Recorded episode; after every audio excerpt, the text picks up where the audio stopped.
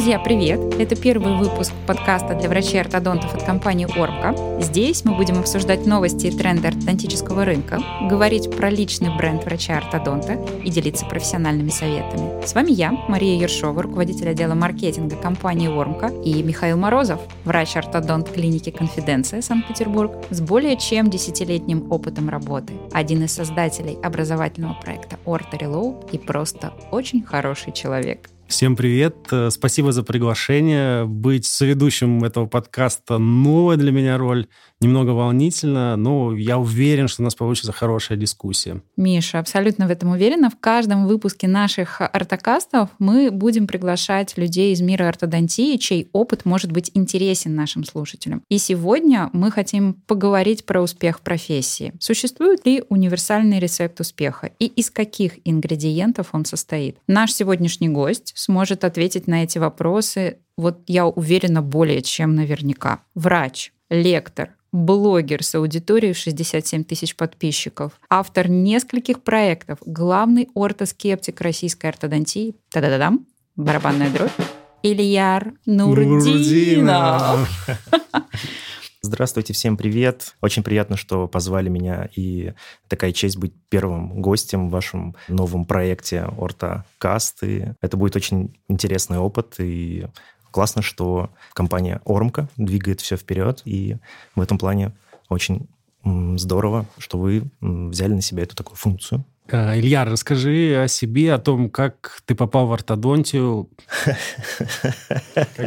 Просто я слишком много общаюсь с Кириллом Зерновым постоянно. То есть, когда тебе каждый раз говорят ортодонтия, ортодонтия, ортодонтия, ты, ну, волей-неволей, даже если у тебя в генах записано, что это ортодонтия. Ортодонтия. Ильяр, расскажи свою историю успеха. Путь мой был, на самом деле, не самый простой в плане ортодонтии. Про эту профессию узнал где-то на четвертом курсе, будучи ассистентом. И ассистировал я разным врачам, да, в разных специальностях. И самое непонятное для меня была всегда ортодонтия. И, соответственно, я узнал, что есть у нас кафедра в Московском университете, в РУДН, и решил, что нужно идти туда, на ортодонтию, поступать в ординатуру. И причем тогда еще была интернатура, и я решил, что нужно сразу мне пойти в ординатуру, да, чтобы не пойти в интернатуру и случайно не стать каким-нибудь ортопедом. Вот. Сейчас где-то заплакали ортопеды. Или ортопедом, да, что нужно сразу идти в ортодонтию, не терять время, вот, и я решил там по решению ученого совета можно было поступить в ординатуру сразу, без интернатуры.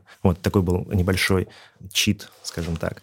Извилистый вот. путь. Извилистый путь, да. Ну, конечно, потом я еще прошел интернатуру в том числе, потому что э, она была по бюджету, то есть я прошел ортодонтию, ординатуру по ортодонтии по бюджету, потом интернатуру по бюджету, и все это было замечательно. Ой, Собственно, а так у меня и вопрос. Попал. У меня угу. вопрос. Он такой прям вот сразу же хочется его задать. А что сложного было в ортодонтии? Ну вот ортодонтии, привет, Кирилл. А, что самого сложного было? Ну, потому что стомфак, он же такой, он очень многогранный. Там действительно и ну, угу. можно выбрать очень разное. И как мне вот, например, казалось, я, конечно, не стомфак заканчивала лечь, но тем не менее, общаясь с многими врачами-стоматологами, угу. вот эти там какие-то реставрации, они тоже очень-очень точные, сложные. Да, конечно. А, да. И если мы говорим про эндодонтию, я сейчас обращаюсь обращаюсь к Мише. Мише, я правильно ударение ставлю? Эндодонтии. да.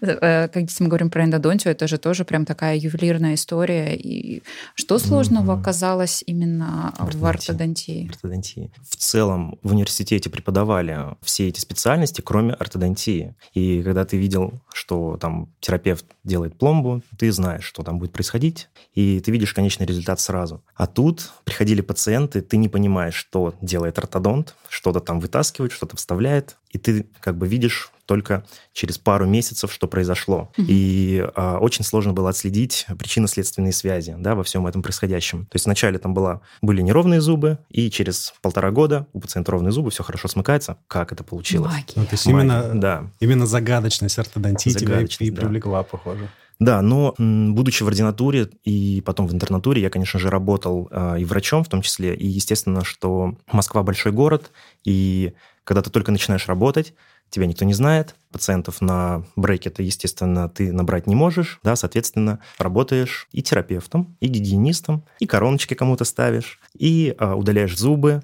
и на детском приеме можно что-то сделать. То есть я занимался по сути, всем вначале, да, поэтому я знаю, что такое лечить каналы, там, распломбировка каналов, ну, это так развивает а, междисциплинарное взаимодействие, да, мышление, да, да. я бы сказал. Даже. Да, то есть э, понимание, да, в других специальностях стоматологии, да, то есть оно увеличивает все-таки кругозор твой. Соответственно, изучал и статьи по эндодонтии, и по терапии, и по хирургии все изучал, и по ортопедии изучал.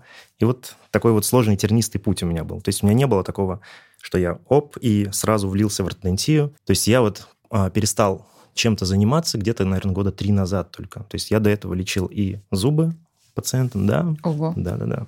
Вот, а сейчас, естественно, сейчас это 95% это ортодонтия. Ну и кому-то там из знакомых могу что-то полечить. Там родственникам, знакомым, очень хорошим пациентам могу что-то полечить. Вот. То есть это так, это так э, круто, на самом деле. Вот приходишь к тебе, Ильяр, и ты можешь сделать все. Но только для избранных, избранного количества людей. А вот скажи, если бы не ортодонтом, то кем мог бы ты стать? Интересный вопрос. Имеете в виду из э, стоматологии нет, или вообще? Нет, типа, вообще. Из... Ну, все хотят стать космонавтами, хотели стать космонавтами, когда был Юрий Гагарин. Угу. Сейчас ну, там все, не знаю, хотят стать футболистами или хоккеистами. Кем вот ты бы хотел стать? Ну, Может быть, пока Ильяр думает, э, Миша, а ты кем? Например. Ха-ха. Э, ну, мне нравятся растения. Я бы хотел выращивать как виноград или эм, ухаживать за полями для гольфа, например, какими Виноград желательно в Италии, наверное. Не, можно и в России, где-нибудь в хорошем климате. В Геленджике. Надо подумать. Но это ближе к а. старости. Есть план. Да. Супер. Ну, э, так как в школе у меня была предрасположенность к биологии все-таки, да, из химии, и это как бы определило путь дальнейшей развития, я вообще думал изначально, что стану хирургом, либо полостным, ну, то есть из медицины все равно, да, то есть угу. полостным хирургом, либо нейрохирургом вообще, то есть либо кардиохирургом. Но как-то меня мама от этого всего а, защитила, вот. Сказала, нет, ни в коем случае ты не пойдешь в общую медицину, потому что это все очень сложно, и лучше иди в стоматологию. Тоже медицина, как бы, но будешь стоматологом. Я такой, ну, мам, ну ладно, пойду в стоматологию. Вот, и я на самом деле благодарен маме за то, что она вот так настояла, чтобы я пошел именно в стоматологию. А еще кем я мог бы стать? Ну, не из медицины. Не из медицины. Или у тебя только, только медицина? Не, мне нравилось очень рисовать, то есть всякие дизайнерские штуки, а, какие-то граффити, пастель, масло, акрил. Вот такие вот штуки, карандаш. Я еще думал стать зубным техником, кстати, думаю, потому что тоже очень такая творческая профессия. А, опять же, из медицины. Ну, да? почти как скульптор. А получается, да. что ортодонтия, она же совместила все то, о чем ты говоришь. О, да. То есть это и ну, некая манипуляция с пациентом, ну, про хирургию тут знаете, что говорят э, люди, которые поступают на личфак, 95% хотят стать хирургами на первом курсе, mm а на последнем, на шестом диаметрально меняется ситуация. Да-да-да. Ну, то есть, получается, ты совмещаешь э, манипуляцию с пациентом, и при этом это искусство, это то, что связано с, ну, наверное, здесь по-другому не скажешь. Действительно, это искусство. Э, да, это точно. В ортодонтии все очень смешалось, да, то есть и э, скульптура, и вот эти вот мазки маслом крупные. А, ну, в общем, да, то есть э, достаточно творческая профессия в этом плане. И улыбки сделать красивые, и чтобы это все смыкалось хорошо, да, по прикусу, и чтобы сустав был нормальный, и чтобы мышцы работали, и чтобы еще и пациент был счастливый, самое главное, да, на выходе. Вот это такое прям сложное искусство. Ну и когда ты рисуешь маслом, вначале ты же не видишь всей картины. Ты ну, просто да. накладываешь такие мазки, или мастихином, например, ты просто делаешь вот эти движения, и только в твоей голове да. есть э, конечная картинка. Люди, которые подойдут, они ну, в процессе, они могут подумать, что это какая-то абстракция или вообще непонятно что. И только потом вырисовывается что-то, что вызывает восхищение. Мне кажется, это очень крутая метафора про то, что происходит во время ортодонтического лечения. Да, это точно, да. На самом деле ты редкий человек, кто приехал из Москвы в Петербург, а не наоборот. О, да. А, говорят, что в Москву обычно приезжают по работе, а в Питер по любви. И, кстати, только переезд из Питера в Москву считается грехопадением. А, скажи, а в твоем случае это так?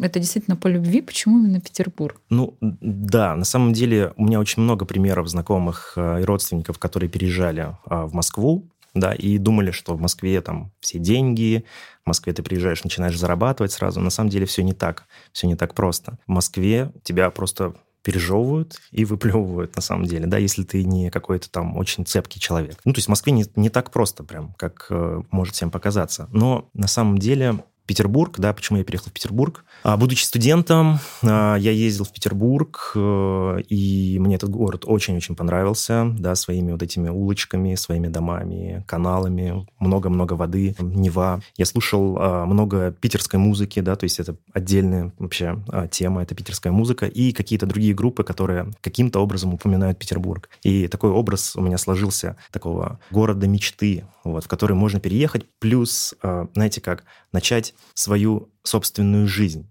Я веду прием в Москве, mm-hmm. и все никак не могу оттуда уехать, но я заканчиваю прием. У меня осталось где-то человек 20, наверное, а, довести. Как-то я не могу взять их, делегировать и передать mm-hmm. кому-то другому. Хочется а, всех пациентов завершить самому, и у меня проблемы с этим, видимо, да, с делегированием. Ну, сколько уже? 9 лет почти я езжу туда-сюда раз в месяц. Ну, насколько это сложно? знаете, первые года 3-4 это было весело, забавно. То есть ты туда-сюда. То есть в Питере ты э, ничего не зарабатываешь, зато едешь в Москву, и там за, за выходные ты зарабатываешь половину зарплаты или даже больше половины, приезжаешь в Питер, и здесь тратишь деньги. Как бы. Хорошая вот. схема, кстати. Да-да-да. Вот. А потом я решил ну, что надо заканчивать. Ну, там у меня были разные а, жизненные этапы. Я решил обратно вернуться в Москву, стал набирать пациентов. Потом решил, что я не буду а, возвращаться в Москву и открою здесь клинику свою. Это было два года назад примерно, да, и вот, уже два года я как не беру там новых пациентов. Вот, потихонечку-потихонечку заканчиваю. Поэтому я вот все эти 9 лет не мог никак завершить там прием. То есть это не связано с возрастом, с тем, что ты становишься предпенсионным? А, ну, на самом деле сложнее сейчас ездить стало, да, действительно. То есть э, вырывать куски а, выходных раз в месяц, э, то есть это там две недели без выходных ты работаешь э, каждый месяц. Это ну, не просто сейчас, действительно. Ну, я привык к такому графику, да, то есть у меня достаточно плотный график. Я очень много всего, видимо, делаю, да, и вот как-то даже когда появляются выходные, я слишком сильно расслабляюсь и такой вообще не понимаю, что происходит.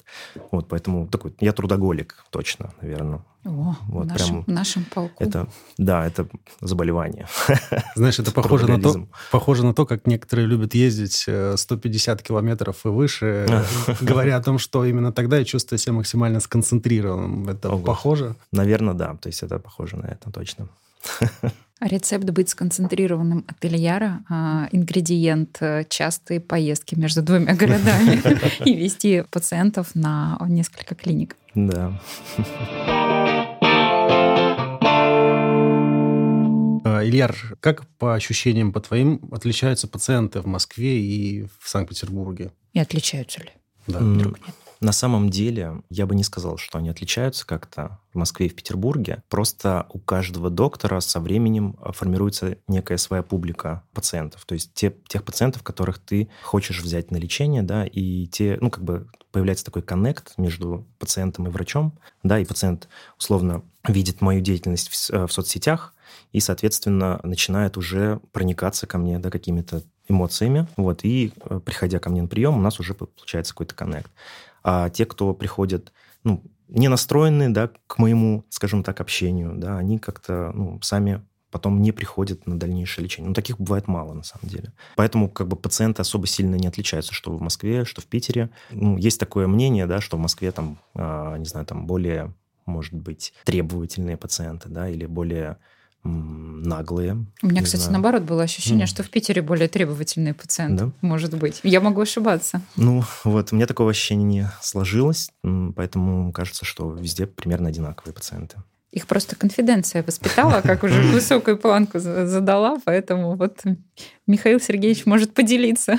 Я не работаю на два города, поэтому мне сложно оценить пациентов в Москве. У нас бывают разные, я согласен здесь с Ильяром, все фильтруются под врача. А, кстати, вот ты можешь отказывать каким-то пациентам? Если можешь, то каким? Это очень сложный вопрос э, вообще в ортодонтии. Да, отказ пациенту. У меня было пару раз всего такое, чтобы я прямо ну, отказал пациенту после диагностики, например.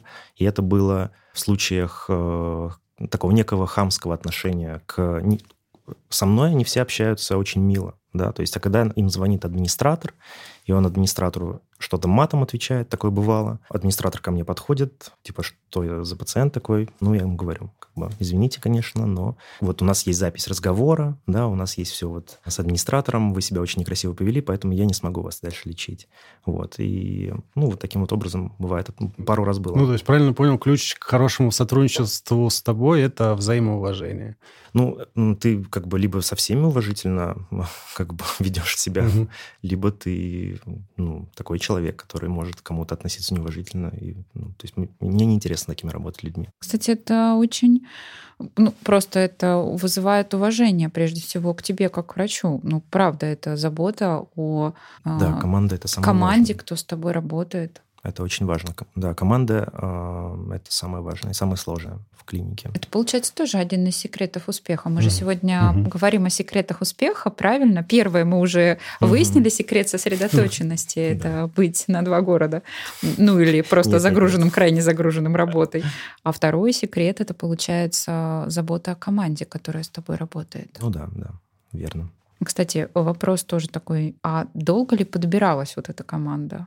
Где-то с 2016-2017 года я работаю с э, ассистентами, которых я сам отбирал, и ассистенты, которые э, стали сейчас ортодонтами, и мы работаем сейчас э, вместе в команде, и потихонечку так вот через знакомых, через знакомых принимаем к себе на работу новых ассистентов. Ну, конечно, я буду скоро расширять еще штат, да, поэтому у нас будет какой-то, э, какие-то собеседования и все такое. Для меня это новый опыт будет совсем, потому что в основном всегда приходили по знакомству ко мне ординаторы, ассистенты и доктора. Вот. А так, да, где-то с 2016-2017 года мы работаем вот с командой с моей вместе. И учитывая то, что я работал в, в нескольких клиниках вообще, да, у меня был период, когда я работал в пяти клиниках одновременно.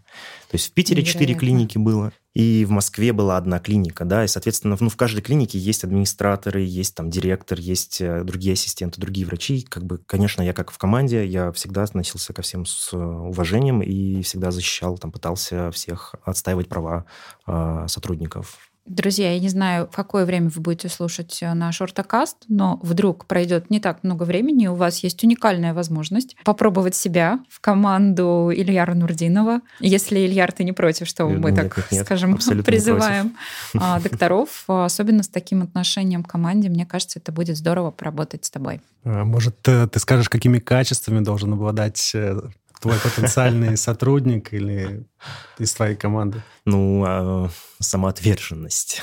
То есть он должен много, много работать. Само, да, много и за бесплатно, да? Нет, нет, нет, мы, мы всем платим, мы стараемся платить достойно даже. Вот. Условно, ну, трудолюбие, да, это воспитанность, это вовремя приходить. То есть, ну, это самые обычные стандартные требования, правила, скажем так. И, конечно же, там Ловкость рук тоже очень важный момент, да. Мануальный навык. Мануальный навык, да, там, ничего не ронять, да, вовремя все. При там, пациенте, особенно. Особенно при пациенте, да. Дорогостоящие инструменты, да. Да-да-да.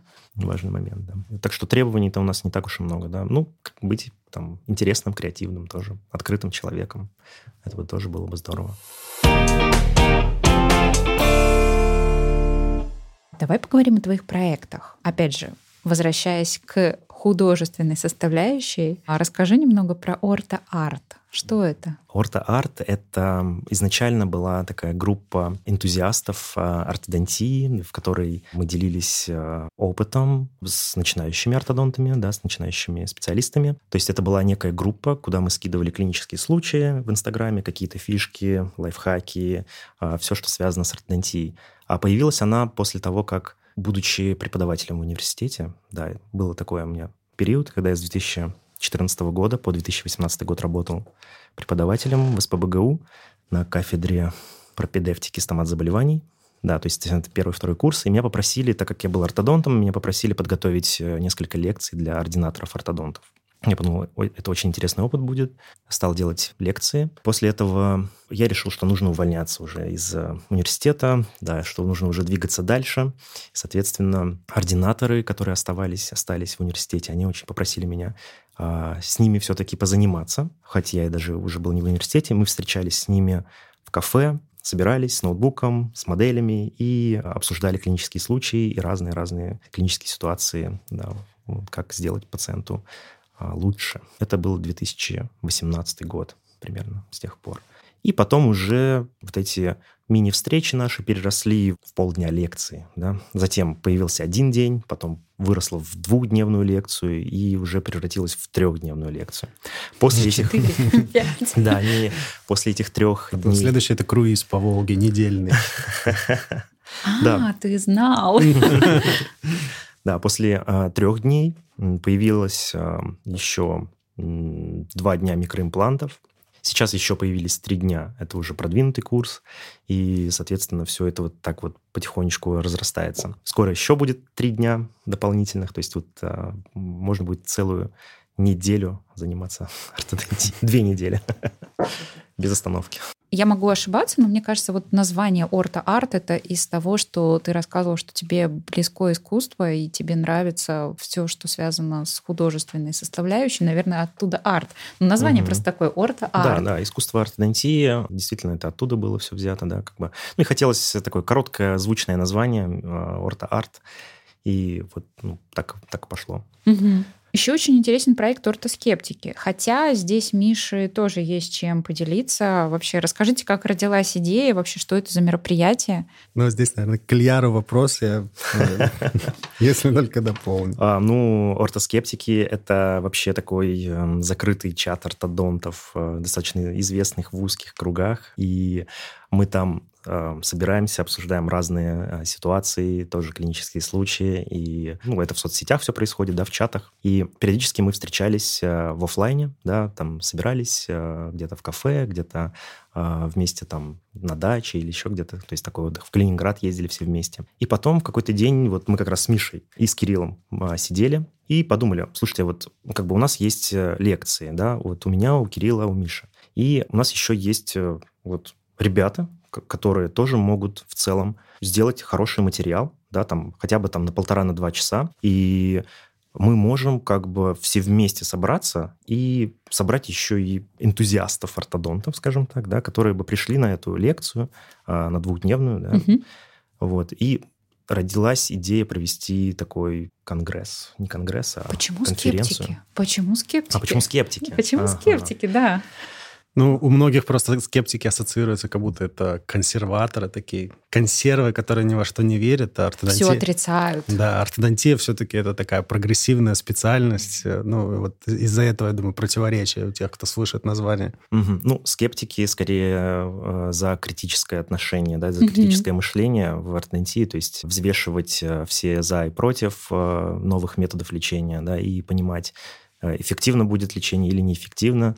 Ну, то есть критическое мышление. Угу. Ну, то есть это не то, что ты ни во что не веришь, а это то, что ты все пытаешься подвергнуть сомнению. Все и верно. только тогда принимаешь через фильтр. Мне кажется, это тоже один из секретов успеха, один из ингредиентов нашего рецепта успеха врача-ортодонта, который mm-hmm. мы сегодня разбираем, это быть э, критически настроенным к тем угу. знаниям, которые, к тем практикам, которые ты внедряешь. Потому что так ты сможешь, получается, более сейчас скажу это ужасное слово, осознанно, а, действительно более осознанно делать то, что ты делаешь. Наверное, так? Да. Ильяр, ты известен в профессиональной сфере своими исследованиями. Как пришла эта идея? Какие исследования планируешь в ближайшее время? Исследование, да, с легкой подачи некоторых коллег. Было такое интересное название придумано, да, кухонные исследования. Да, на самом деле, ну, появились некоторые компании. Ну, понятно, что маркетинг делает свои дела, да, и можно вешать лапшу на уши. Можно, можно вешать лапшу на уши коллегам доверчивым нашим, особенно молодым. И просто хотелось э, проверить э, достаточно там простыми методами, да, не какими-то там сверхточными, э, лазерными, микроскопическими методами, а просто покрутить дуги, да, и повставлять дуги в брекеты. И на самом деле достаточно простой тест, который мог провести любой доктор, да, находясь у себя на кухне. Но также я сделал запросы в торгующей компании. Можно ли у вас там, я куплю брекеты, да, даже не просил брекеты бесплатно, бесплатно, да, я у вас куплю брекеты, и просто вот попробую э, их поисследовать, и свои исследования уже выложу куда-нибудь в открытые источники. И все компании достаточно открыто к этому отнеслись, все компании там, да, сказали, вот даже держите бесплатно брекеты, можете попробовать э, все это сделать, посмотреть, рассказывали, какие есть там недочеты в брекетах, то есть все честно рассказывали. Ну и была, соответственно, одна только компания, которая отнеслась к этому с, с большим негативом, э, вот, и ну и, соответственно, брекеты такие оказались, э, ну, скажем так. Тебе не зашли. Да, мне, Интриги, мне не зашли. скандалы, расследования. Да, я, ну, как бы, мы да, не будем называть ничего, да. А, ну, вот, поэтому... как я понял, ты же это для себя делал, а не для того, чтобы обвинить или уличить в чем-то компанию. Ты сам хотел разобраться, какие вот в да, твоей это... практике будут более предсказуемы, какие менее предсказуемы. А, да, все верно. То есть я хотел а, для себя исследовать, ну, как бы и естественно, поделиться опытом с коллегами, да, которые тоже спрашивают у меня постоянно, да, какими брекетами работать. Там, и что-то нужно что, отвечать. Что нужно, да, ставить. Вот, какие, да, им что-то нужно отвечать, действительно. Если мы возвращаемся к тому, какие исследования планируешь в ближайшее время? Угу.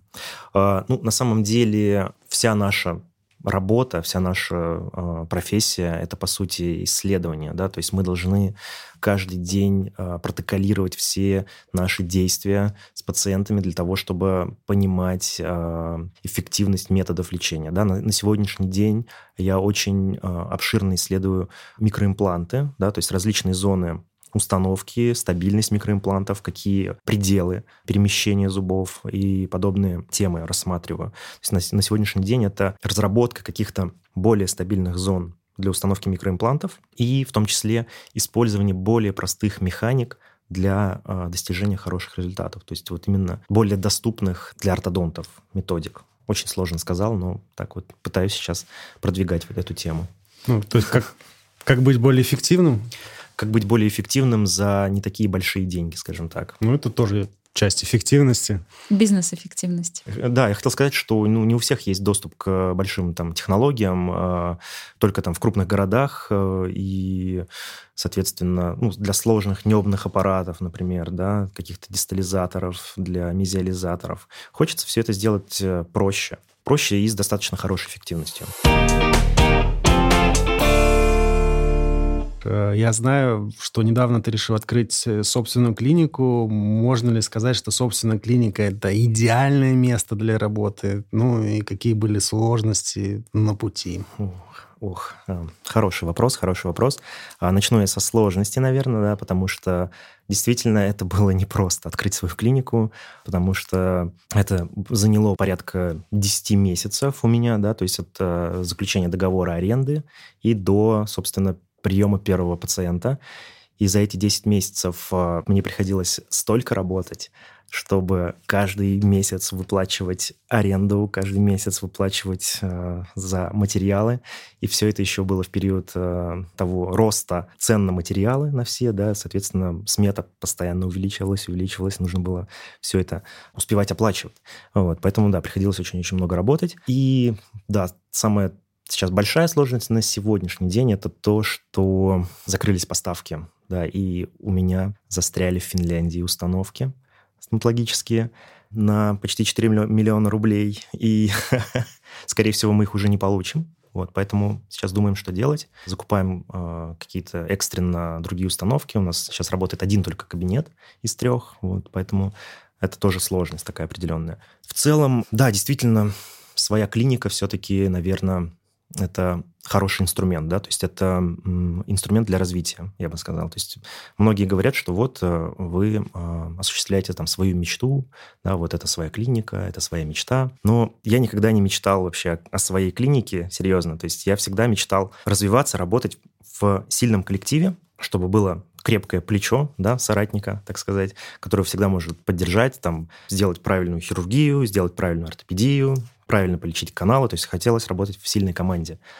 А, но вот как-то у меня не складывалось. А, в итоге а, с руководством обычно клиник, где я работал, и пришлось стать самому руководством в итоге. Ну, учитывая, что сам себе хозяин теперь, да, э, можно не сдавать планы, так сказать, работать в свое удовольствие. Вот. Ну, их, конечно, хотелось э, в клинике сделать э, такое местечко, где врачи смогли бы вот так же, то есть не вдаваясь в какие-то жесткие рамки и планы, э, творить, развиваться в сильной команде. Посмотрим, как получится у меня это сделать. И э, надеюсь, что что получится. То есть сейчас сильное плечо – это ты? Получается так, да. То есть сейчас э, я тяну, да, клинику на себе. Ну, соответственно, хочу как-то э, распределить все-таки обязанности и набрать сейчас врачей. Да, ну, есть уже у меня на примете некоторые врачи. Это мои бывшие студенты, да, которых я учил в 2014 году. Вот они сейчас выпустились, закончили ординатуру, уже 2-3 года работают. И они такие, о, можно к вам прийти устроиться. Вот. Хорошие ребята там есть, да. Давай поговорим о продвижении личного бренда. Так как ты сильное плечо, то самое, да, ты mm-hmm. им стал, в том числе, понятно, из-за твоей глубины знаний, и при этом на тебя же приходят наверняка пациенты как на определенный бренд, да и сотрудники тоже. Ты ведешь блог, где сейчас более о господи ты, боже мой, 67 тысяч подписчиков. Для тебя что-то изменилось в связи с последними событиями? В каком направлении сейчас э, смотреть врачу для того, чтобы транслировать свой опыт? Вы имеете в виду в связи с блокировками? Да, да некоторых, некоторых социальных соцсетей. сетей. Да. На самом деле цифра там 60 тысяч, 100 тысяч, она ну, практически ничего не значит, да, даже если у тебя есть 10 тысяч всего там подписчиков, все равно это все как бы работает, и ну, по большей части у меня, наверное, было там а, больше иностранных подписчиков, нежели чем из России. Вот, поэтому, ну, все равно мы продолжаем там работать mm-hmm. в, в этой социальной сети. Потихонечку жизнь там возвращается, потихонечку появляются опять э, просмотры и появляются как бы новые подписчики. А сейчас я осваиваю новые социальные сети, в частности, это Telegram, да, и прирост подписчиков там, конечно, происходит совсем по другим законам. Подписываются там на тебя исключительно люди, которые заинтересованы в том, что ты делаешь. Поэтому атмосфера там более домашняя и ламповая. Вот. И все э, ну, более какое-то тесное общение с подписчиками происходит. Mm-hmm. Скажи, а у твоего блога есть цель? Блога? Конечно. У блога есть путь. Блога нет цели. Да, но, э, конечно, есть цель. Цель – это популяризация ортодонтии, да, ортодонтического подхода. То, что мне кажется правильным, да, то есть это я могу использовать некую широкую площадку для а, высказывания своих мыслей, в том числе как бы привлечение пациентов, да, потому что в Телеграм подписываются тоже в том числе и пациенты. Надо теперь клинику загружать, да, и вот, и вот так вот работаем, работаем. Но да, я могу сказать, что ведение соцсетей – это как э, вторая работа, да, то есть э, у меня сейчас ортодонтический прием, это администрирование клиникой, и третья работа, получается, это ведение соцсетей, да, ну, э, конечно, можно отдать э, эту часть, делегировать там SMM-менеджерам, да, SMM-щикам, но мне кажется, все-таки я должен сам как-то вести прямой диалог угу. с публикой, да, это очень... Ну, я думаю, люди это и ценят, именно да. прямой диалог. Получается, что по-прежнему можно и в предыдущих социальных сетях э, демонстрировать свой опыт, а просто э, добавляется больше такой акцент на телеграм-канале каком-либо, но там это именно обсуждение с единомышленниками, да. пожалуй, да, угу. что это ориентировано не на пациентов, это ориентировано, пожалуй, на неких коллег. Я тоже могу поделиться, что, конечно, Телеграм, он абсолютно другой. Он э, запрашивает э, другие механизмы взаимодействия с аудиторией. Сейчас во мне включится маркетолог, можно это выключить. А, но тем не менее, да, здесь э, гораздо более, как мне кажется, вот готовность аудитории глубоко куда-то погрузиться в обсуждение, там какой-то лонгрид туда напечатать и, и потом его обсуждать в комментах очень долго. Там тоже есть эти замечательные есть кружочки, которые хорошо работают на привлечение внимания. Но вот, наверное, а, публикация каких-то клинических случаев, вот как ты это оцениваешь? Насколько это интересно? Именно в Телеграме, когда идет публикация клинических случаев, это привлекает внимание или скорее нет? А, ну, очень хороший инструмент есть на этот э, счет, это а, опрос. Да, когда мы выставляем опрос, я делал опрос, что же мне нужно публиковать в Телеграме. И большинство ответило, конечно же, за клинические случаи. И, а, собственно, публикация фотографий и написание текста намного удобнее в Телеграме происходит и быстрее. Соответственно, получается как раз-таки сделать лонгрид большой, приделать туда фотографии и обсуждать все это в комментариях с дополнительными еще фотографиями. То есть всегда можно еще прикрепить дополнительные фотографии. То есть э, общение в Телеграме получается более э, богатое. Поэтому участники попросили, ну не попросили, проголосовали за то, чтобы я больше выкладывал клинических случаев, разбирал какие-то фишки, да, которые я использую в повседневной практике, плюс э, Конечно же, все хотят видеть, там, как мы работаем в клинике.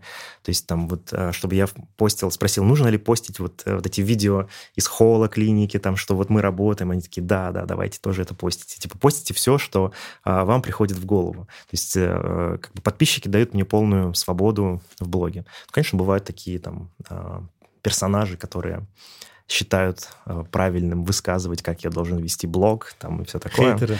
Ну, да, такое тоже, тоже такое бывает, конечно же. Ну, раз уж заговорили про хейтеров, любой блогер э, рано или поздно сталкивается с негативом в свой адрес. Особенно это там остро появляется в профессиональной среде.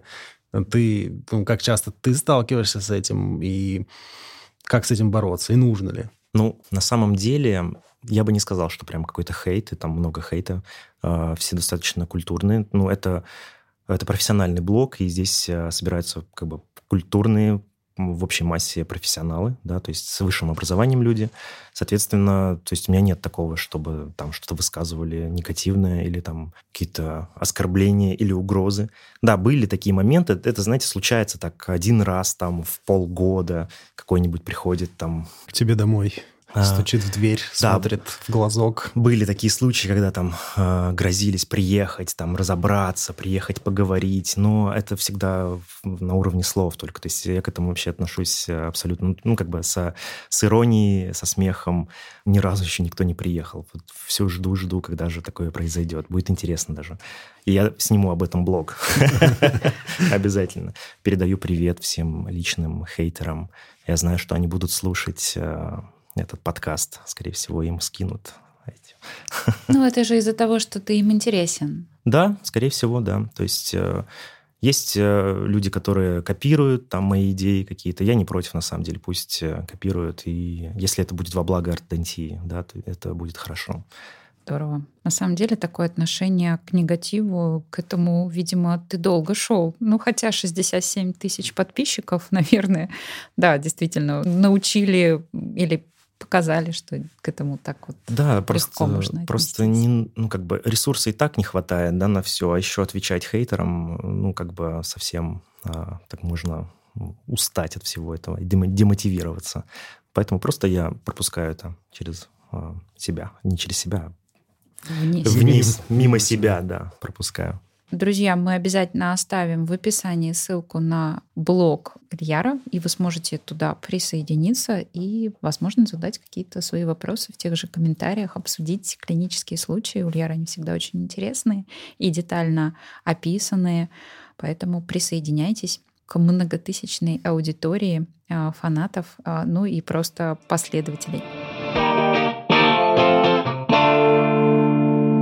Много говорим о том, что ты много работаешь, э, постоянно на высокой скорости движешься. Ну, а есть у тебя какой-то баланс между работой и личным, какие-то хобби, может? Да, в 2017 году у меня был такой переломный момент э, в карьере. У меня была, на самом деле, э, из-за избытка работы и из-за недополучаемых эмоций от этой работы было такое серьезное выгорание да, когда я, у меня были мысли уходить э, из профессии, да, искать что-то другое, что-то новое. И в тот момент я влекся выращиванием бонсаев, деревьев, да, бонсаев. Смотрел много разных видеороликов, э, э, читал разные умные книжки, купил себе вот набор для стрижки бонсаев, и сейчас буду выращивать. У меня много ростков есть, у меня есть несколько деревьев. А, за которыми я вот уже ухаживаю с 2017 года, пять лет уже этим занимаюсь. Вот Миша, да, он видел эти деревья, даже несколько у меня забрал. Я, да, травяной вор. Деревянный. Деревянный. Да, это как... Деревья. Да, у меня есть от тебя мандарин, он жив, э, и было что-то еще, и оно умерло. Да, он был очень слабое дерево, к сожалению, там, да. А еще сноуборд да, тоже. То есть это один из э, аспектов моей жизни, потому что я им занимаюсь уже с 14 лет. Я почитал это порядка 19 лет я занимаюсь сноубордом. Ну, как занимаюсь? Как любитель, да, естественно, то есть езжу куда-то на склоны, катаюсь, выбираюсь на какие-то дикие склоны в Красноярском крае, в Приисковом, в, в Сочи, в Красной Поляне, в Японию ездили. Вот, ну, хотелось бы, конечно, еще куда-то поесть, в Грузию. В Грузии были такой как бы экстрим. И у нас э, также был такой замечательный проект э, «Орта горы», который мы проводили вот в этом феврале. А, собирались э, вот с Михаилом, да, из команды нашей, и обсуждали клинические случаи, учились и, и катались. Это было просто замечательно. Да, это было достаточно уникально, потому что с утра ты полдня учишься, потом полдня катаешься, а вечером все вместе встречались в теплой компании и обсуждали прошедший день и строили планы на завтра. А можно ли сказать, что один из ингредиентов успеха, ну, это получается такое наличие хобби, чтобы было возможно переключаться? Наверное, возможно, да, как одна из сторон жизни, да, это хобби. Но на самом деле мне э, кажется, что моя профессия, да, или я, то есть я, у меня нет работы. Вот. То есть это, это просто моя жизнь, да, то, то есть это то, что я живу. А, у меня нет ощущения, что я там прихожу на работу, ухожу с работы, то есть это просто то, что я делаю.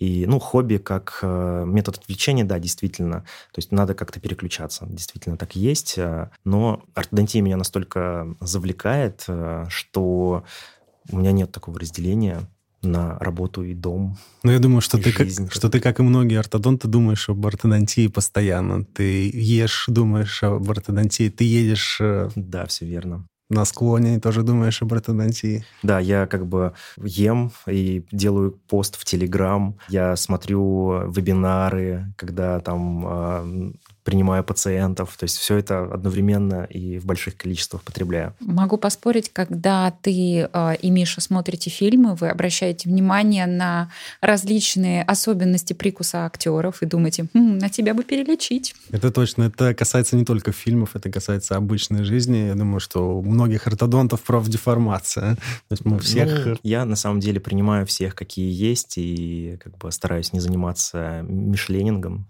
Ну, ты же не оцениваешь оцениваешь, это не говоришь, что хорошо или плохо. Ты просто оцениваешь и говоришь, это второй класс, это третий класс, это там ну, микродентия, нас... это там снижение высоты нижней трети. Это... У меня раньше такое было. А сейчас? Сейчас а, я просто ну, не обращаю на это внимания, на самом деле, да. Большая работа, видимо, была проделана. Ну, да, то есть, э, ну, перенасыщение, с другой стороны, и так всего, ну, как бы меня уже это не так волнует. Кстати, друзья, если вы обратили внимание, Миша и Ильяр а, одновременно увлекаются растеневодством, если можно так сказать, да? Вот получается, и Миша, и Ильяр крайне успешные доктора-ортодонты. Занимайтесь растеневодством. Больше, чем уверена, это поможет вам. А, но на самом деле это, это же а, и определенный взгляд, и определенная философия. Это круто. Мы нашли тайный ингредиент. ингредиент. Если говорить про вот некую уже кристаллизацию всего того, что мы сегодня проговорили, какие три совета ты мог бы дать врачам, которые только в начале своего пути? Угу. Первый совет, который я мог бы дать, это не зацикливаться на ортодонтии. А, Все-таки смотреть и в другие специальности стоматологии, хоть как-то немного почерпнуть для себя знаний из других областей, так как у вас сейчас ну, много времени на это есть в начале практики. Второе, это, конечно же, много работать, наверное. То есть это все-таки важная часть. К сожалению, а, работая два дня в неделю, сложно будет достичь быстро хороших результатов. Да? То есть правило 10 тысяч часов, а, оно все-таки имеет место быть. Соответственно, чем больше будете работать... Ну, это, это наверное, не очень хороший совет, да, но он действенный. Вот. И третий совет – это, наверное, все-таки пытаться помочь человеку. Да, в первую очередь э, выставлять на первый план именно помощь человеку, а не э, пытаться заработать. Естественно, я понимаю, что у многих э, разные цели на эту жизнь, разные цели на эту специальность, и если все-таки выставлять на первую план именно помощь, да, и человеческое отношение, да, то, соответственно, пациенты к вам будут тянуться. Ну, я бы здесь добавил, что, да, нужно постоянно развиваться все время говорю о том, что врач — это сочетание хороших теоретических знаний, умение работать руками. Мы по-прежнему работаем руками, несмотря на все самые современные технологии. И это, как бы странно это ни казалось, это умение общаться с людьми. Поэтому я всем рекомендую развивать в себе критическое, теоретическое мышление, продолжать работать руками и развивать себе навык общения с людьми. Это, ну, мне кажется, это очень важные навыки. И у нас получается, что формируя некий финал, из чего состоит успех врача-ортодонта. И первое — это ну, некая большая практика, постоянное улучшение каких-то своих практических навыков, а, это забота о команде, потому что те, с кем ты работаешь, это, наверное, ну, несмотря на то, что Ильяр, вы, ты, ты то самое плечо, получается, что они тоже твое плечо в какой-то степени. Поэтому забота о своей команде, о тех, с кем ты работаешь, тоже один из э, секретов успеха. Скептический настрой, проверять все то, что ты делаешь иметь хобби в виде бонсая, выращивания. Это обязательно. А, я думаю, что мы даже в описании этого подкаста можем сказать, а, послушайте и узнайте, при чем здесь бонсай для развития доктора ортодонта. Действительно, иметь некое хобби, иметь баланс и не ставить на первое место мысли о заработке, а все-таки на первом месте у нас пациент, на первом месте желание помочь а, и постоянное развитие. Развитие неизбежно для врача любого, для ортодонта в особенности, наверное, потому что у нас постоянно происходят какие-то обновления практик, обновления аппаратуры, ну и э, обновление подходов. Очень часто тоже происходят у нас какие-то революции в понимании механики и так далее. То есть постоянное развитие. Ну и приходить на орто-арт в обязательном порядке, приходить на ортоскептиков. На э, орто-релоуд. На орто-релоуд, да. Приходить на орто-релоуд, развиваться э, таким образом для того, чтобы быть на пике, быть э, вместе в проекте Орто-горы во всех смыслах на пике и продолжать свое профессиональное движение вперед, только вперед.